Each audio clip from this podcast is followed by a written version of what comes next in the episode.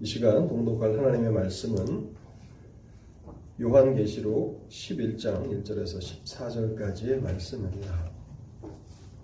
하나님의 말씀 신약성경 요한계시록 11장 1절에서 14절까지를 읽도록 하겠습니다.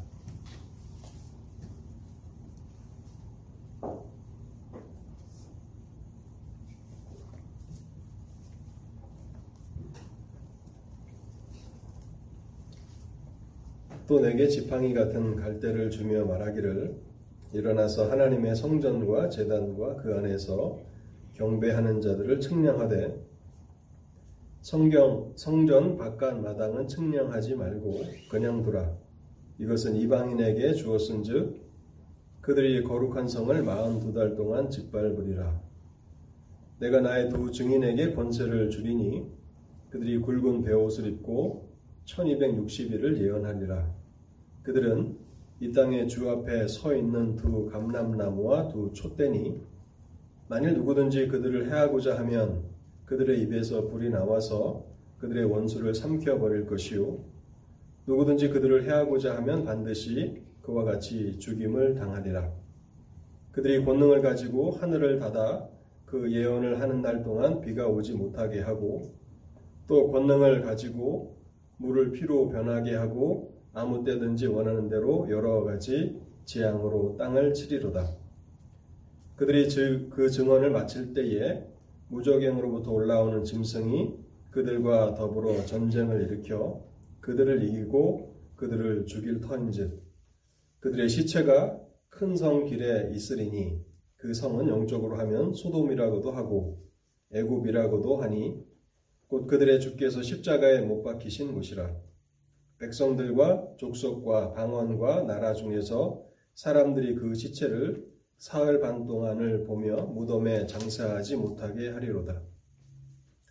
이 두 선지자가 땅에 사는 자들을 괴롭게 한 고로 땅에 사는 자들이 그들의 죽음을 즐거워하고 기뻐하여 서로 예물을 보내리라 하더라. 3일 반 후에 하나님께로부터 생기가 그들 속에 들어가매 그들이 발로 일어서니 구경하는 자들이 크게 두려워하더라. 하늘로부터 큰 음성이 있어 이리로 올라, 올라오라 함을 그들이 듣고 구름을 타고 하늘로 올라가니 그들의 원수들도 구경하더라. 그때 큰 지진이 나서 성 10분의 1이 무너지고 지진에 죽은 사람이 7천이라 그 남은 자들이 두려워하여 영광을 하늘의 하나님께 돌리더라. 둘째 화는 지나갔으니 보라 셋째 화가 속히 이르는도다. 아멘. 하나님의 은혜를 구하며 잠시 기도하겠습니다. 자비로우신 하나님 아버지, 오늘도 복된 날을 저에게 허락해 주시고 예배 처소로 저희를 인도하여 주시니 감사합니다. 이 시간 제대 하나님 앞에 하나님의 말씀 앞에 다시 모여 싸우니 하나님의 말씀을 통해서 저희의 영혼을 먹여 주시옵소서. 하나님의 진리를 듣게 하시고 그 들은 진리를 깨닫게 하옵소서. 깨달은 진리가 우리의 삶을 비추는 등불이 되게 하여 주시옵소서. 하나님 그래서 우리의 심령 가운데 항상 진리의 빛이 존재하게 하시고 또한 이 빛이 또한 세상을 비춰 나아가는 등불이 될 수 있도록 역사하여 주옵소서. 하나님 이 시간에도 심히 부족한 자가 단에 서서 주님의 말씀을 증거하고자 합니다. 불쌍히 여겨 주옵소서. 말씀의 은혜와 능력을 더하여 주시고 또 듣는 사랑하는 성도들에게 함께하여 주셔서 하나님의 말씀에 집중하며 믿음으로 하나님의 진리를 수납하게 하여 주옵소서. 이 시간에도 악한 사탄이 말씀 선포와 또 말씀을 듣는 것을 해방치 못하도록 성령께서 시종을 주장하여 주시기를 간절함으로 소원하올 때에 이 모든 말씀 우리 주님 예수 그리스도 이름으로 기도하옵나이다. 아멘. 우리 주님은 아무 때라도 재림하실 수 있는 것인가? 아니면 주님이 재림하시기 전에 어떤 일들이 먼저 반드시 일어날 것이라고 우리는 예상해야 하는가? 우리는 이 질문을 생각해 보면서 전자가 아니라 후자라고 하는 사실을 다시 한번 마음에 새겨야 합니다. 주님은 아무 때나 오실 수 있지만 그렇게 하시지 않겠다고 말씀하셨습니다. 주님이 오시기 전에 어떠한 징조들이 먼저 일어날 것이라고 말씀하셨습니다. 성경은요, 우리 주님께서 재림하시기 전에 특별한 징조가 나타날 것이라고 명확하게 말합니다. 우리는 2주 어, 전에 이 부분을 살펴보면서 마태복음 24장 9절에 너희가 내 이름 때문에 모든 민족에게 미움을 받으리라는 이 말씀을 상고하면서 재림 전에 믿음으로 인한 박해가 전 세계적인 박해가 있게 될 것이라는 사실을 생각해 보았습니다. 주 예수 그리스도의 복음을 전하는 곳마다 많은 반대와 환란과 박해가 있게 될 것입니다. 이것이 국가적인 박해, 전 세계적인 박해에 이르게 될 것이다. 그때가 되면 이제 우리는 종말이 주님의 재림이 가까이 왔음을 생각해야 하는 것입니다.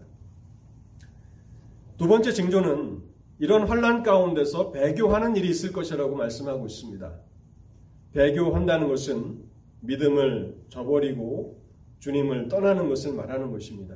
어떤 사람들은 믿음을 저버리게 되고 또 성도들의 사랑이 식어지게 될 것이라고 말씀하십니다. 그리고 세 번째 징조는요. 이런 환란과 박해 가운데서도 참된 성도는 끝까지 인내하게 된다는 사실을 우리는 마태복음 24장 24절을 통해서 발견하게 됩니다. 할 수만 있으면 택하신 자들도 미혹하리라. 환란이 있을 것입니다. 박해가 있을 것입니다. 배도하는 자들이 있을 것이고 사랑이 식어질 것입니다. 그러나 모든 성도들이 다 그렇게 되지는 않는다고 말씀하고 있습니다. 참된 성도는 끝까지 믿음으로 인내하게 될 것이라고 말씀하고 있습니다. 주님께서 할 수만 있으면이라고 이렇게 그 조건절을 붙이셨는데 이것은 어떠한 시련과 환란도 택하신 자들을 미혹할 수 없다는 주님의 강력한 의지의 표현입니다. 할 수 있다면 누군가가 그것을 할 수 있다면 해보라고 말씀하시는 것입니다. 오늘은 이 재림의 징조에 대해서 두 번째로 생각해 보려고 하는데요. 세상의 종말과 주님의 재림이 가까이 온 것을 우리는 어떻게 알 수 있는가? 여전히 마태복음 24장 말씀을 설명하는 가운데 오늘 저는 요한계시록 11장 말씀을 읽었는데요. 요한계시록 11장 말씀이 마태복음 24장 14절 말씀을 해석하는데 도움이 되기 때문에 어, 본문으로 읽었습니다. 마태복음 24장 14절에 보면요. 두 번째 재림의 징조에 대해서 말씀하시는데 이 천국 복음이 모든 민족에게 증언되기 위하여 온 세상에 전파되리니 그제야 끝이 오리라. 그제야 끝이 오리라. 우리는 종말과 재림에 대해서 이야기하면 천재지변 같은 지진이나 또 많은 어, 재앙 같은 것에 관심을 기울이고 어, 언제 재림이 가까이 왔는가라고 이렇게 어, 생각하기를 좋아하는데요. 사실은 우리가 초점을 맞춰야 하는 것은 천국 복음이 전파되는 것입니다. 천국 복음이 모든 민족에게 증언하기 위하여 증언되기 위하여 온 세상에 전파되리니 그제야 마침내 그제야 끝이 올 것이다. 그래서 가장 중요한 이 종말과 재림의 징조는 복음이 모든 민족들 가운데 전파되는 것입니다.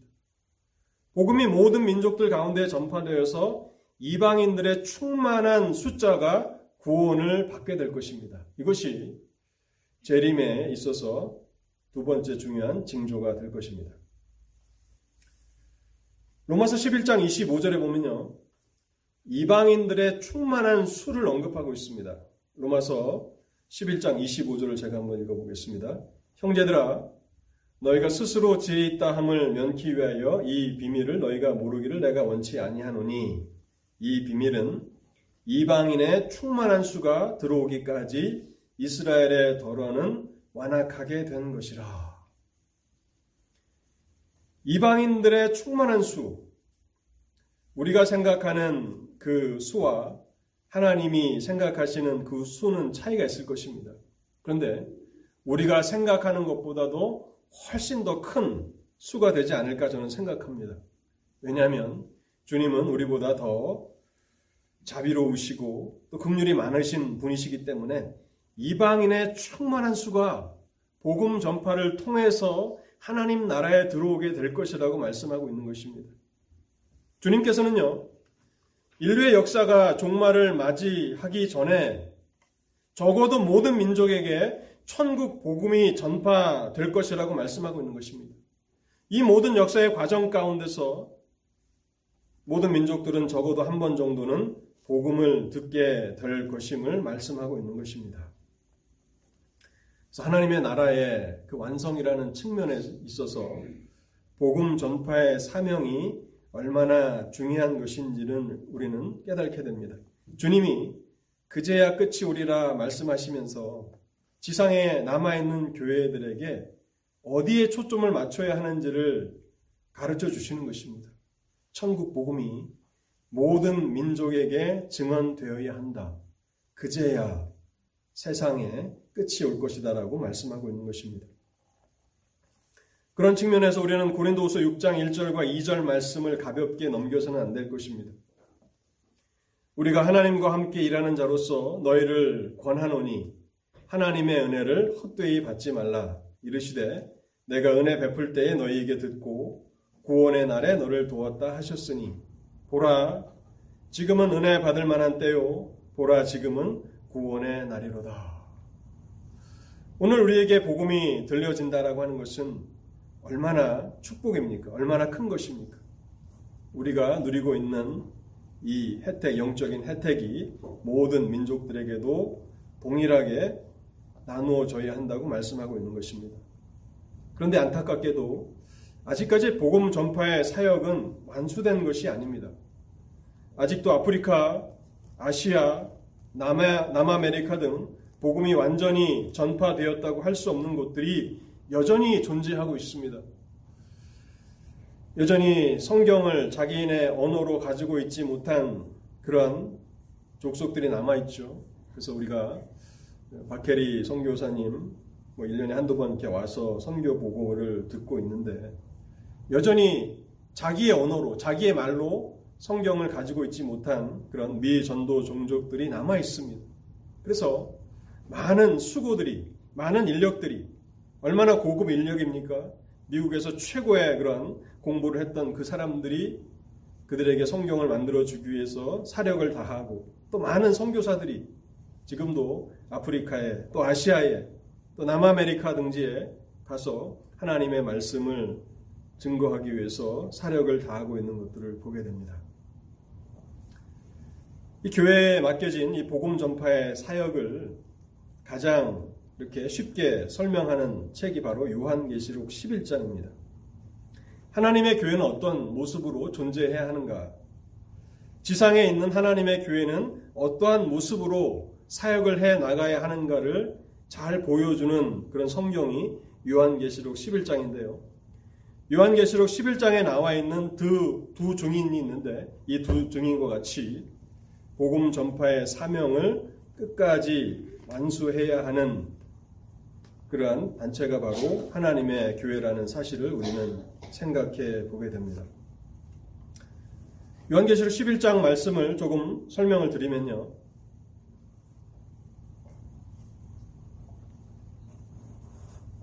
1절에 보면 성전과 재단과 그 안에서 경배하는 자들이라고 이렇게 묘사되어 있는 그 구절이 있습니다.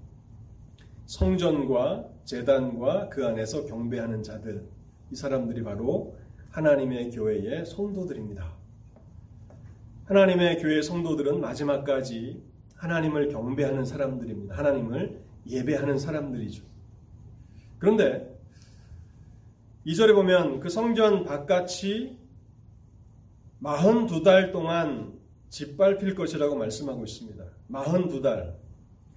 이 종말과 관련해서 재림과 관련해서 42달 1260일 3년 반 이제 이런 그그 숫자가 나오게 되는데요. 아마 기회가 있으면 이제 다니엘 9장을 아마 여러분들에게 좀 설명드릴 그, 그런 시간이 있을 거라고 생각을 합니다.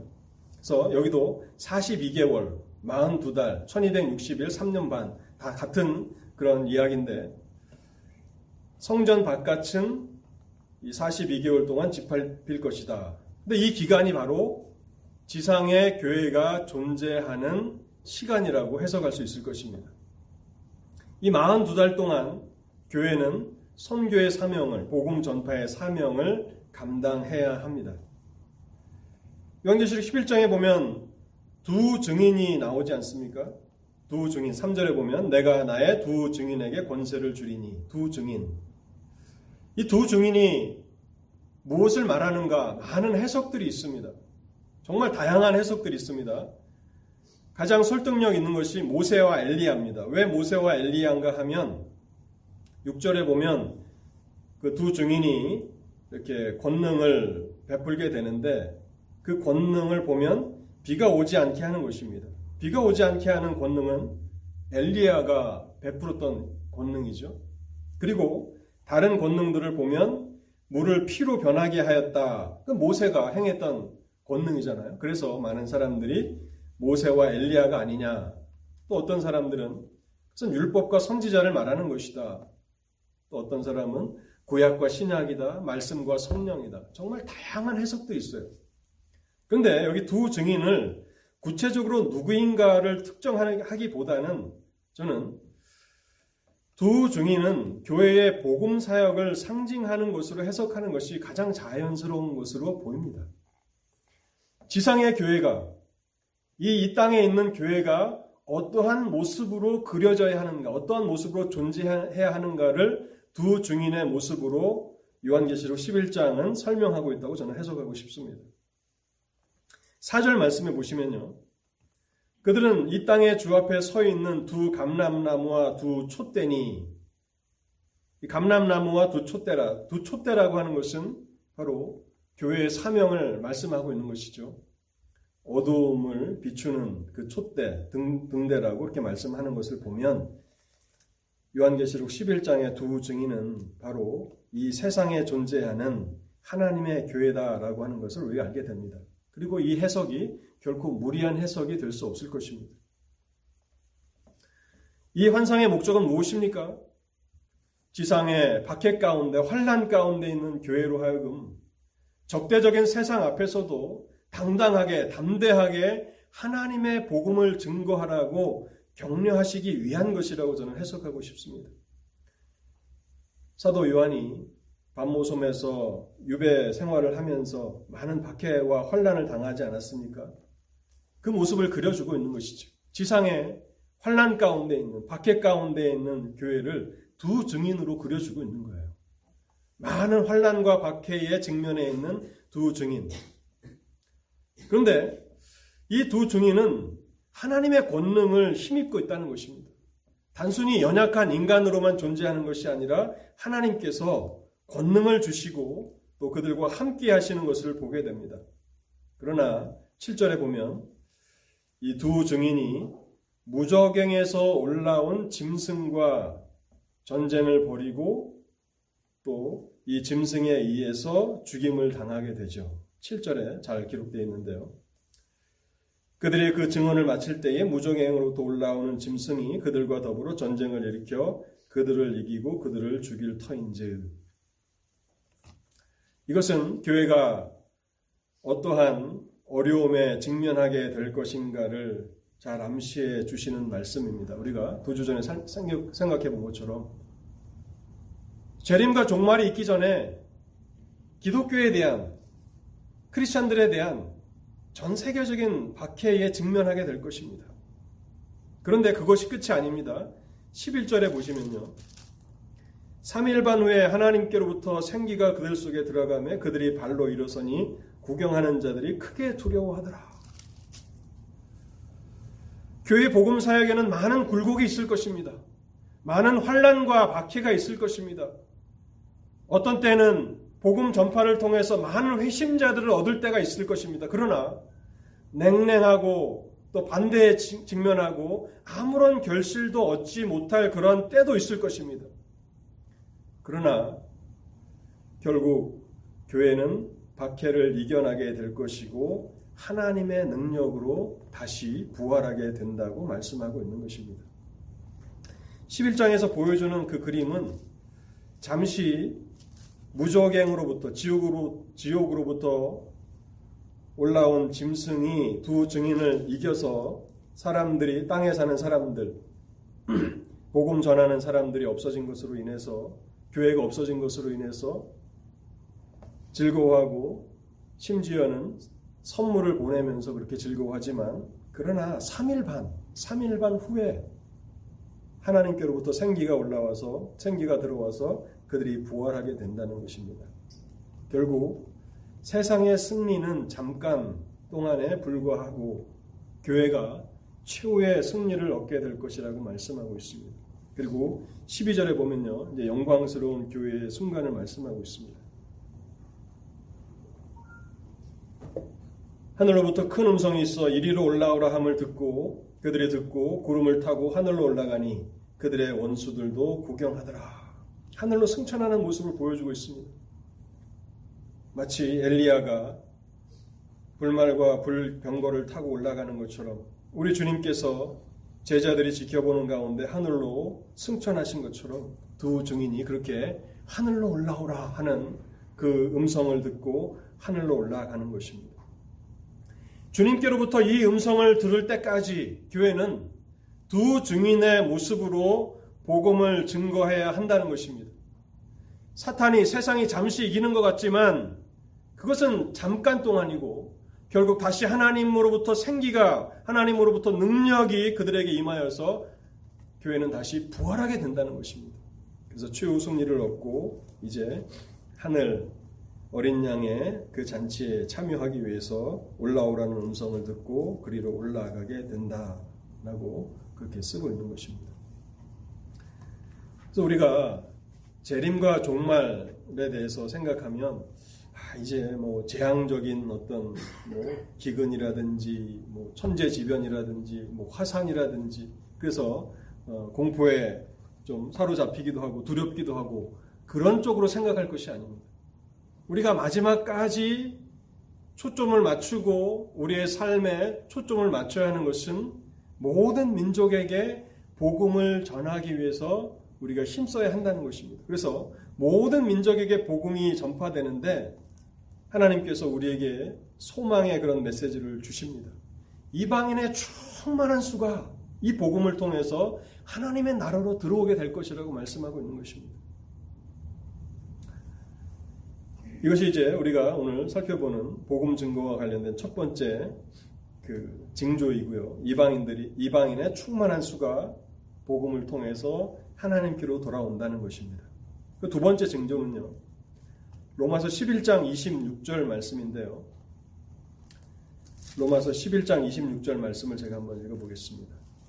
그리하여 온 이스라엘이 구원을 받으리라. 그리하여 온 이스라엘이 구원을 받으리라. 두 번째 징조는 복음이 유대인들에게도 전파되어서 유대인의 충만한 수가 하나님께로 돌아올 것이라는 사실입니다. 여러분 현재 유대인들은 기독교가 아닌 유대교를 믿고 있습니다. 유대교가 뭡니까? 유대교는 구약 성경만을 믿는 사람들입니다. 믿는, 믿는 종교입니다. 구약 성경만을 믿고 예수 그리스도께서 하나님께서 보내신 구원자라는 사실을 믿지 않습니다. 예수가 그리스도라고 하는 사실을 믿지 않아요. 그래서 여전히 오실 그리스도, 오실 메시아, 오실 구원자를 기다리고 있습니다. 그 사람들이 바로 유대인들이고 또 유대교를 믿는 사람들인데요. 로마서 11장에 보면 25절부터 29절까지 보면 유대인들이 돌아오게 될 것이라고 말씀하고 있습니다. 유대인의 충만한 숫자가 돌아오게 될 것이라.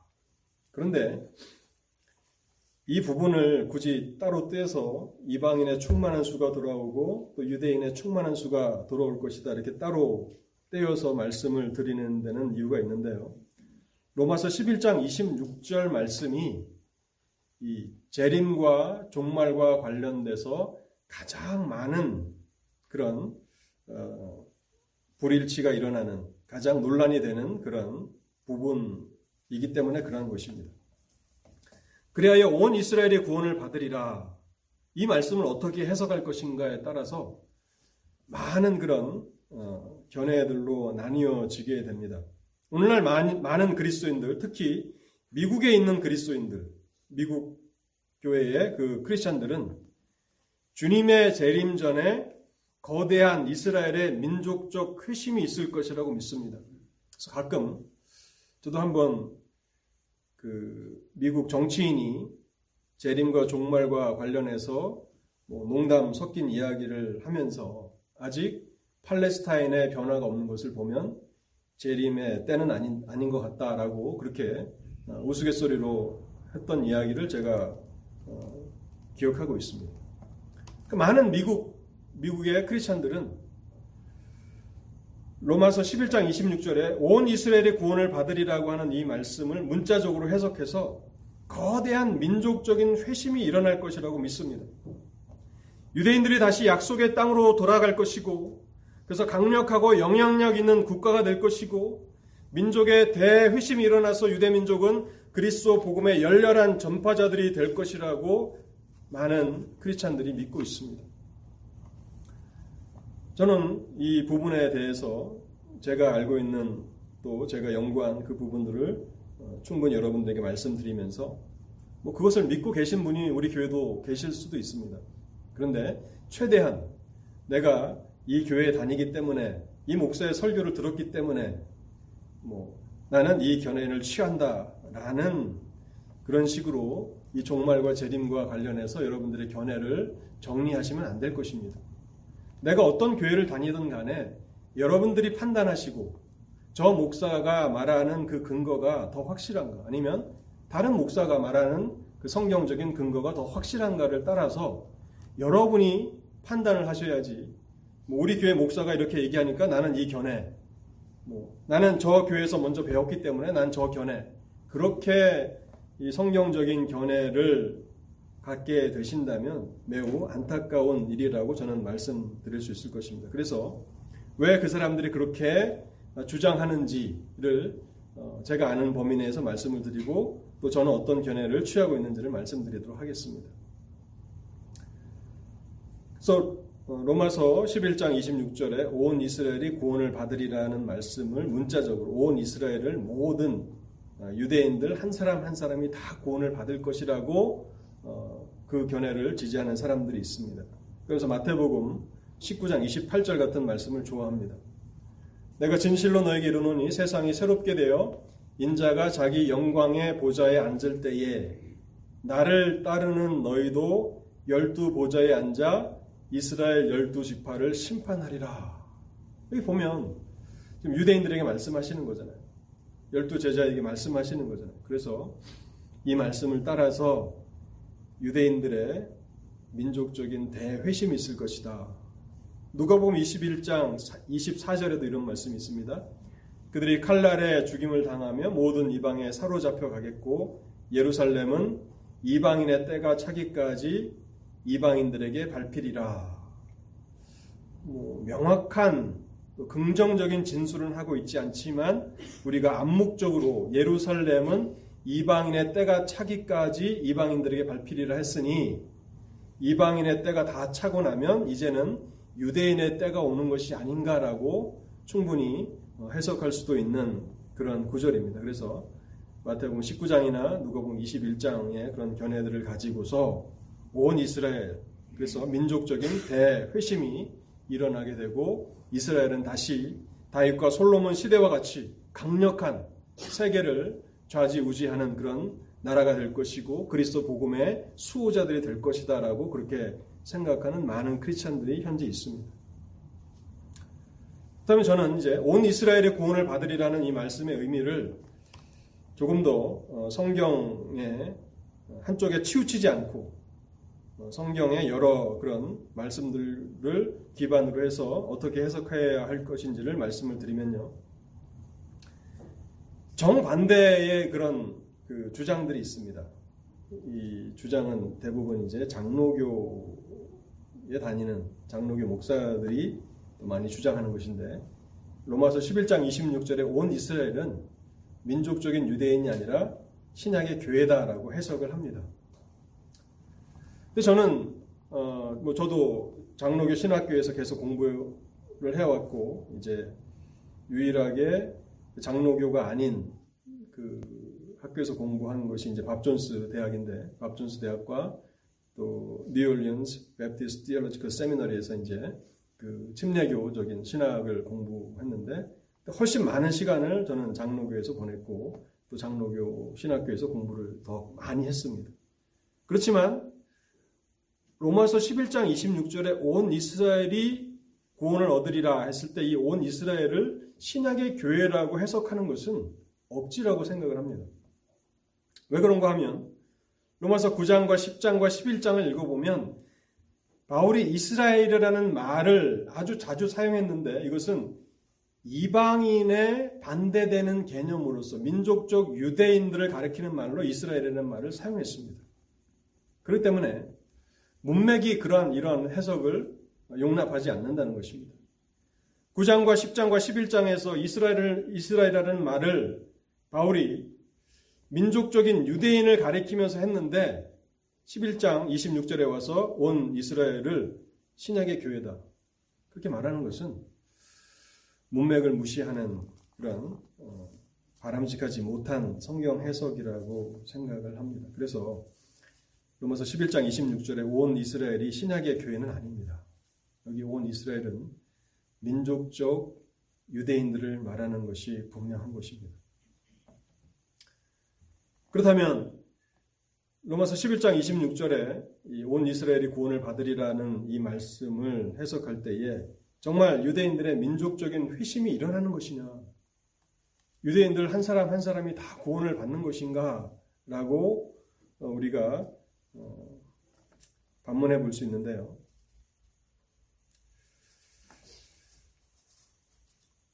유대인들이 구약에서와 같이 주님의 재림 전에도 다시 특별한 지위를 차지하게 될 것인가?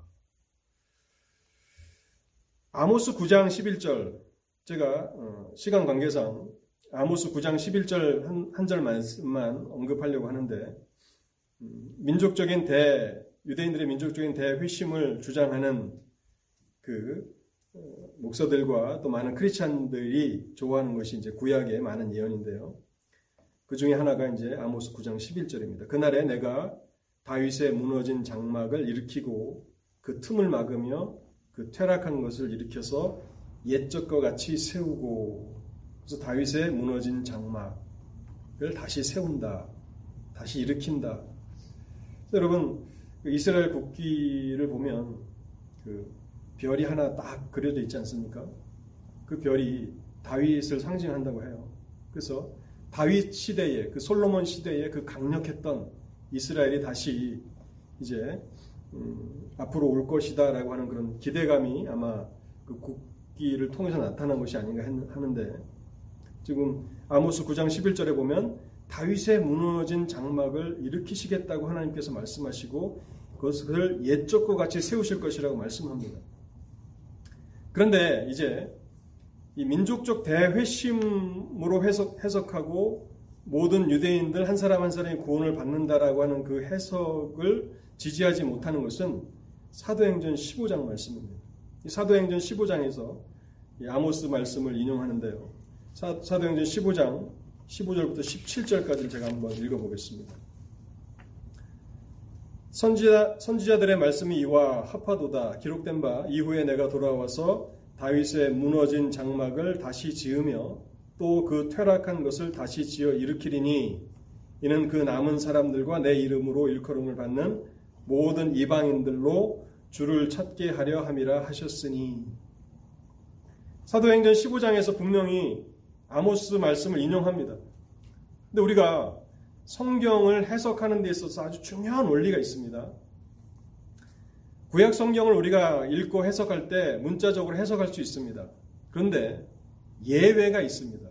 어떤 부분이 예외인가 하면 신약 성경이 구약 성경을 해석해 주는 그런 경우들이 많이 있어요. 특히 마태복음에 보면 많은 구약을 인용하죠. 그러면 우리는 어떤 견해를 취해야 하냐면 성령께서 구약 성경을 해석해 주신 거잖아요. 그 신약의 그 저자들을 통해서 그렇기 때문에 그것이 최종적이고 완전한 성경 해석이라고 우리는 믿어야 하는 거예요.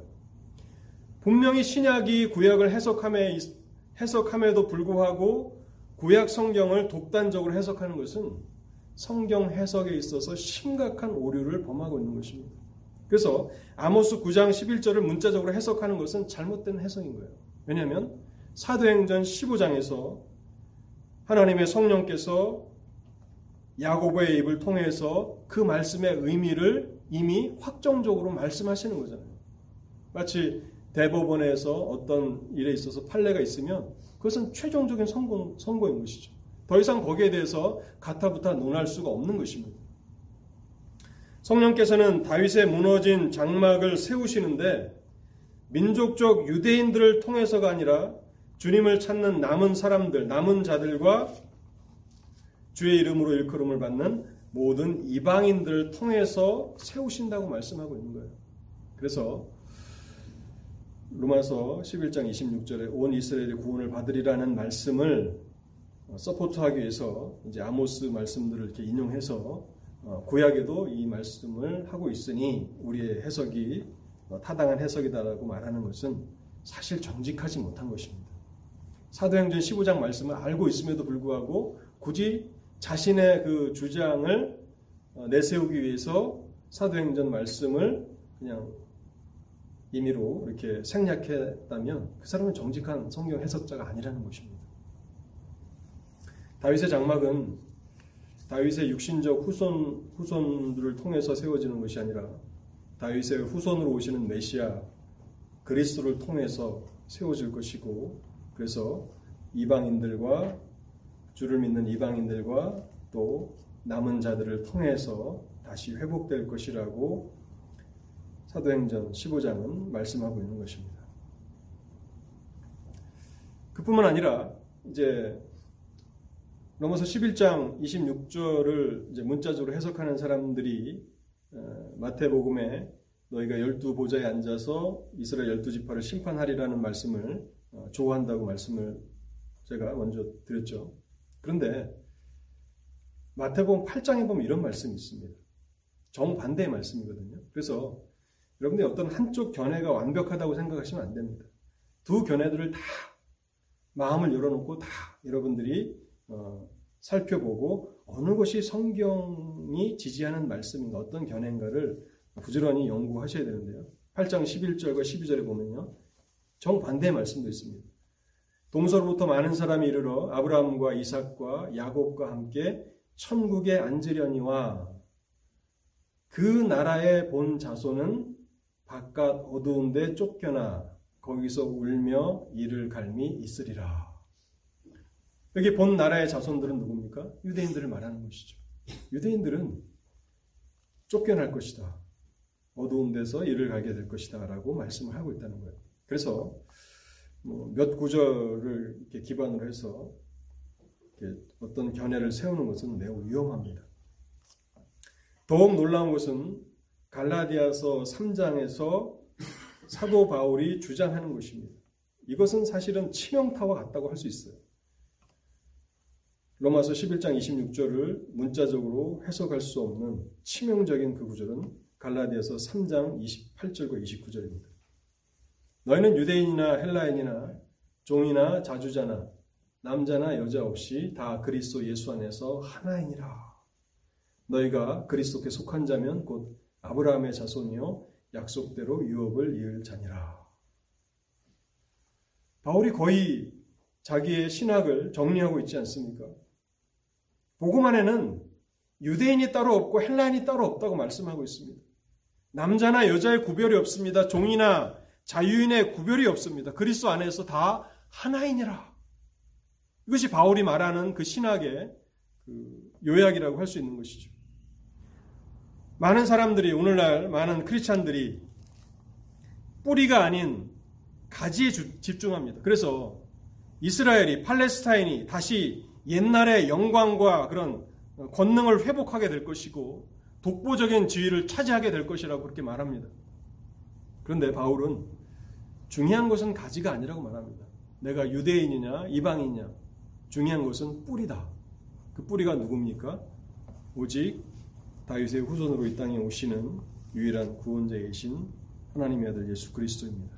그리스도 안에서 구약과 신약의 성도는 하나고 구약의 교회와 신약의 교회는 하나라는 사실. 그래서 교회 안에서 유대 민족만의 특별한 주인은 존재할 수 없다라고 하는 사실을 말씀하고 있는 것입니다.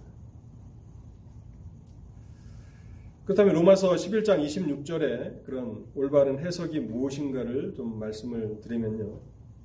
바울이 길게 유대인들의 문제를 9장과 10장과 11장 세 장이나 할애해서 로마서 9, 10, 11장 유대인들의 문제를 다루고 있어요. 그러니까 이것은 뭐 우리가 공부할 수도 있고 뭐 공부 안 해도 되는 부분이 아니라 성경이 이렇게 많은 분량을 할애해서 설명하기 때문에 우리는 어, 이 부분을 알기 위해서 힘써야 하는데요. 왜 바울이 9장에서 갑자기 유대인의 문제를 거론하게 되었을까를 생각해 보아야 합니다. 그 이유는요, 어, 로마서 8장의 결론 때문이라고 말씀드릴 수가 있습니다. 로마서 8장은 아마 여러분들이, 뭐 저도 그렇지만 많은 분들이 좋아하시는 그런 내용이 기록되어 있습니다. 8장 29절부터 30절을 제가 읽어보겠습니다. 하나님이 미리 아신 자들로 또한 그 아들의 형상을 본받게 하기 위하여 미리 정하셨으니 이는 그로 많은 형제 중에서 맏아들이 되게 하려 하심이라. 또 미리 정하신 그들을 또한 부르시고 부르신 그들을 또한 의롭다 하시고 의롭다 하신 그들을 또한 영화롭게 하셨느니라.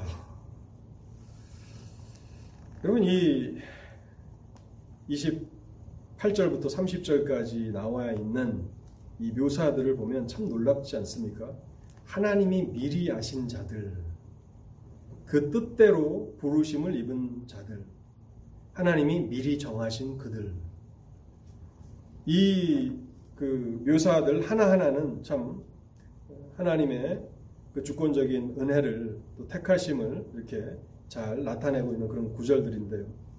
결국 바울이 이러한 어, 표현들을 통해서 전달하고자 하는 그런 메시지는 무엇입니까? 아무것도 그 어떠한 존재도 하나님께서 택하신 자들을 막을 수 없다는 것입니다. 해할 수 없다는 것입니다. 하나님이 그들을 미리 아셨다면, 하나님께서 그들을 미리 정하셨다면, 하나님께서 하나님의 뜻대로 그들을 부르셨다면, 그 누구도, 그 어떠한 존재도, 또 그 어떠한 것도 그들을 해할 수 없다라고 하는 것이 바울의 로마서 8장의 결론입니다. 그래서 8장 마지막에 그 놀라운 절정에 보면 우리를 우리 주 예수 그리스도 안에 있는 하나님의 사랑에서 끊을 수 없으리라 라고 이제 그 마지막 그 절정에서 선포를 하고 있지 않습니까? 그 어떠한 것도 그 누구도 우리를 그리스도 안에 있는 하나님의 사랑에서 끊을 수 없다. 여러분 이런 이제 바울의 그런 진술을 듣게 되면 우리 마음 가운데 떠오르는 한 가지 의문이 있어야 합니다. 그 의문이 뭡니까? 하나님이 미리 아셨고 또 그 뜻대로 부르셨고 또 미리 정하셨다면 구약의 이스라엘은 어떻게 된 것인가? 하나님이 아브라함을 부르시지 않았는가? 민족적 유대인들은 어떻게 되는 것인가? 라고 하는 의문이 우리 가운데 당연히 있게 되는 것입니다. 그래서 바울은 9장과 10장과 11장을 할애해서 유대인의 문제를 다루고 있는 거예요. 하나님의 택하심, 미리 하심, 또 그 뜻대로 부르심과 관련해서 유대인들은 어떻게 된 것인가? 그러면서 9장 6절과 7절에 보면 이런 말씀을 합니다. 하나님의 말씀이 폐하여진 것 같지 않도다. 여기 하나님의 말씀이라고 되어 있는데 조금 더 이 말씀을 설명한다면 하나님의 약속이 폐하여진 것 같지 않도다라고 말하고 있습니다. 나는 유대인들에게 있어서 하나님이 행하시는 일이 다르다고 생각하지 않는다 하는 것이죠.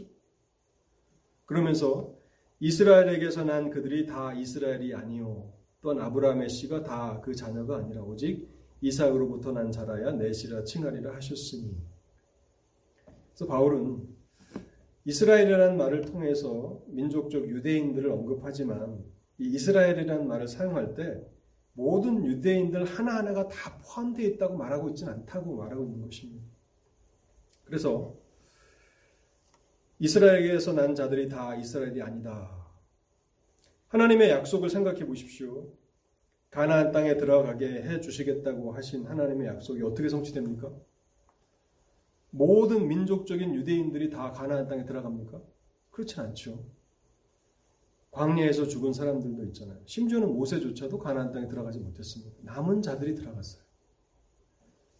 또 하나님께서 이스라엘 나라를 다시 회복시켜 주시겠다고 이사야를 통해서 예레미야를 통해서 말씀하시지 않습니까? 근데 모든 유대인들이 한 사람도 빠짐없이 다 예루살렘으로의 귀환을 경험합니까? 그렇지 않죠. 그 중에 남은 자들이 그것을 하나님의 약속의 성취를 보는 것이죠. 그래서 유독 로마서 11장 26절에 모든이라는 말을 문자적으로 해석해서 유대인들 하나하나가 다 구원을 받게 되고 다 예수를 믿어서 복음의 전파자들이 될 것이다 라고 해석하는 것은 억지적인 해석이다 라고 하는 것을 우리는 알게 되는 것입니다. 그래서 온 이스라엘이 구원을 얻으리라는 그런 말씀 우리는 무시할 수 있는가? 그렇지 않습니다. 유대인들 가운데도 복음이 전파될 것입니다. 그래서 이방인들에게 복음이 전파돼서 이방인들의 충만한 수가 주 예수 그리스도를 믿어 하나님께로 돌아오는 것처럼 유대인의 충만한 수도 복음을 듣고 하나님께로 돌이키게 될 것입니다.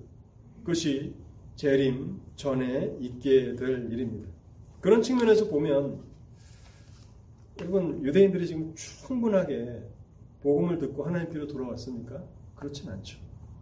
우리가 국가적인 어떤 뭐 그래서 전 세계적인 강력한 나라가 되고 팔레스타인의 모든 유대인들이 다 돌아와서 그런 영향력 있는 나라가 될 것을 기대할 수는 없지만 하나님께서 말씀하신 유대인의 충만한 수가 나에게로 다시 돌아올 것이라고 말씀하실 때에 많은 숫자가 예수를 믿어서 구원을 받게 될 것입니다.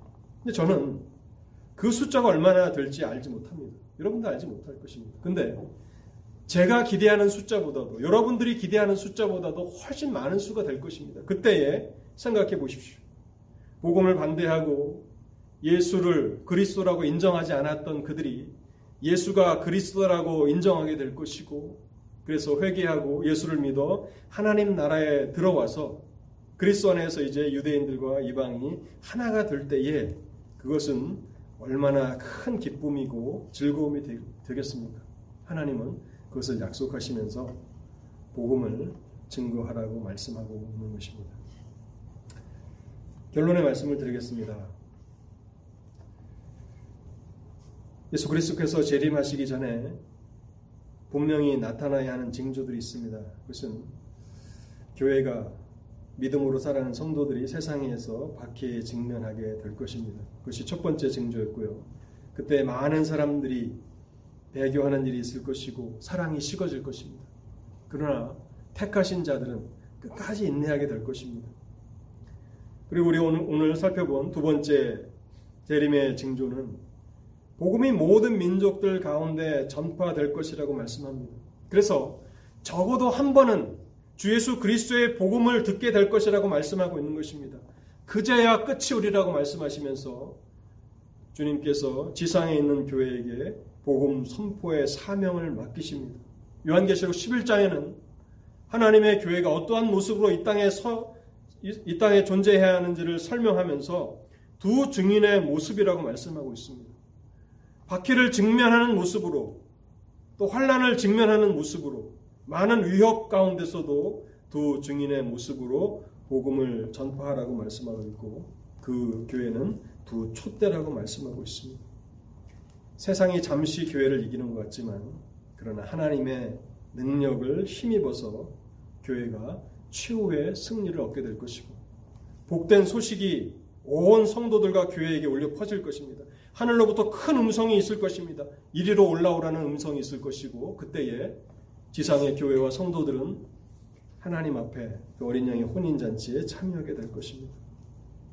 근데 이 복음이 유대인들에게도 여전히 전파되어야 한다고 말씀하고 있습니다. 그래서 온 이스라엘이 구원을 받을 것이다.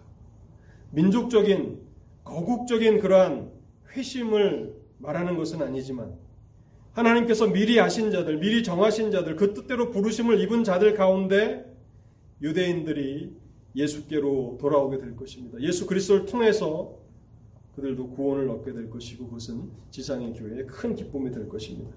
그래서 우리는 우리의 삶의 초점이 또 우리 그린빌 독립 장로교회 성 교회의 그 초점이 모든 민족에게 이 복된 천국 복음을 증거하는 그 일이 되어야 할 것입니다.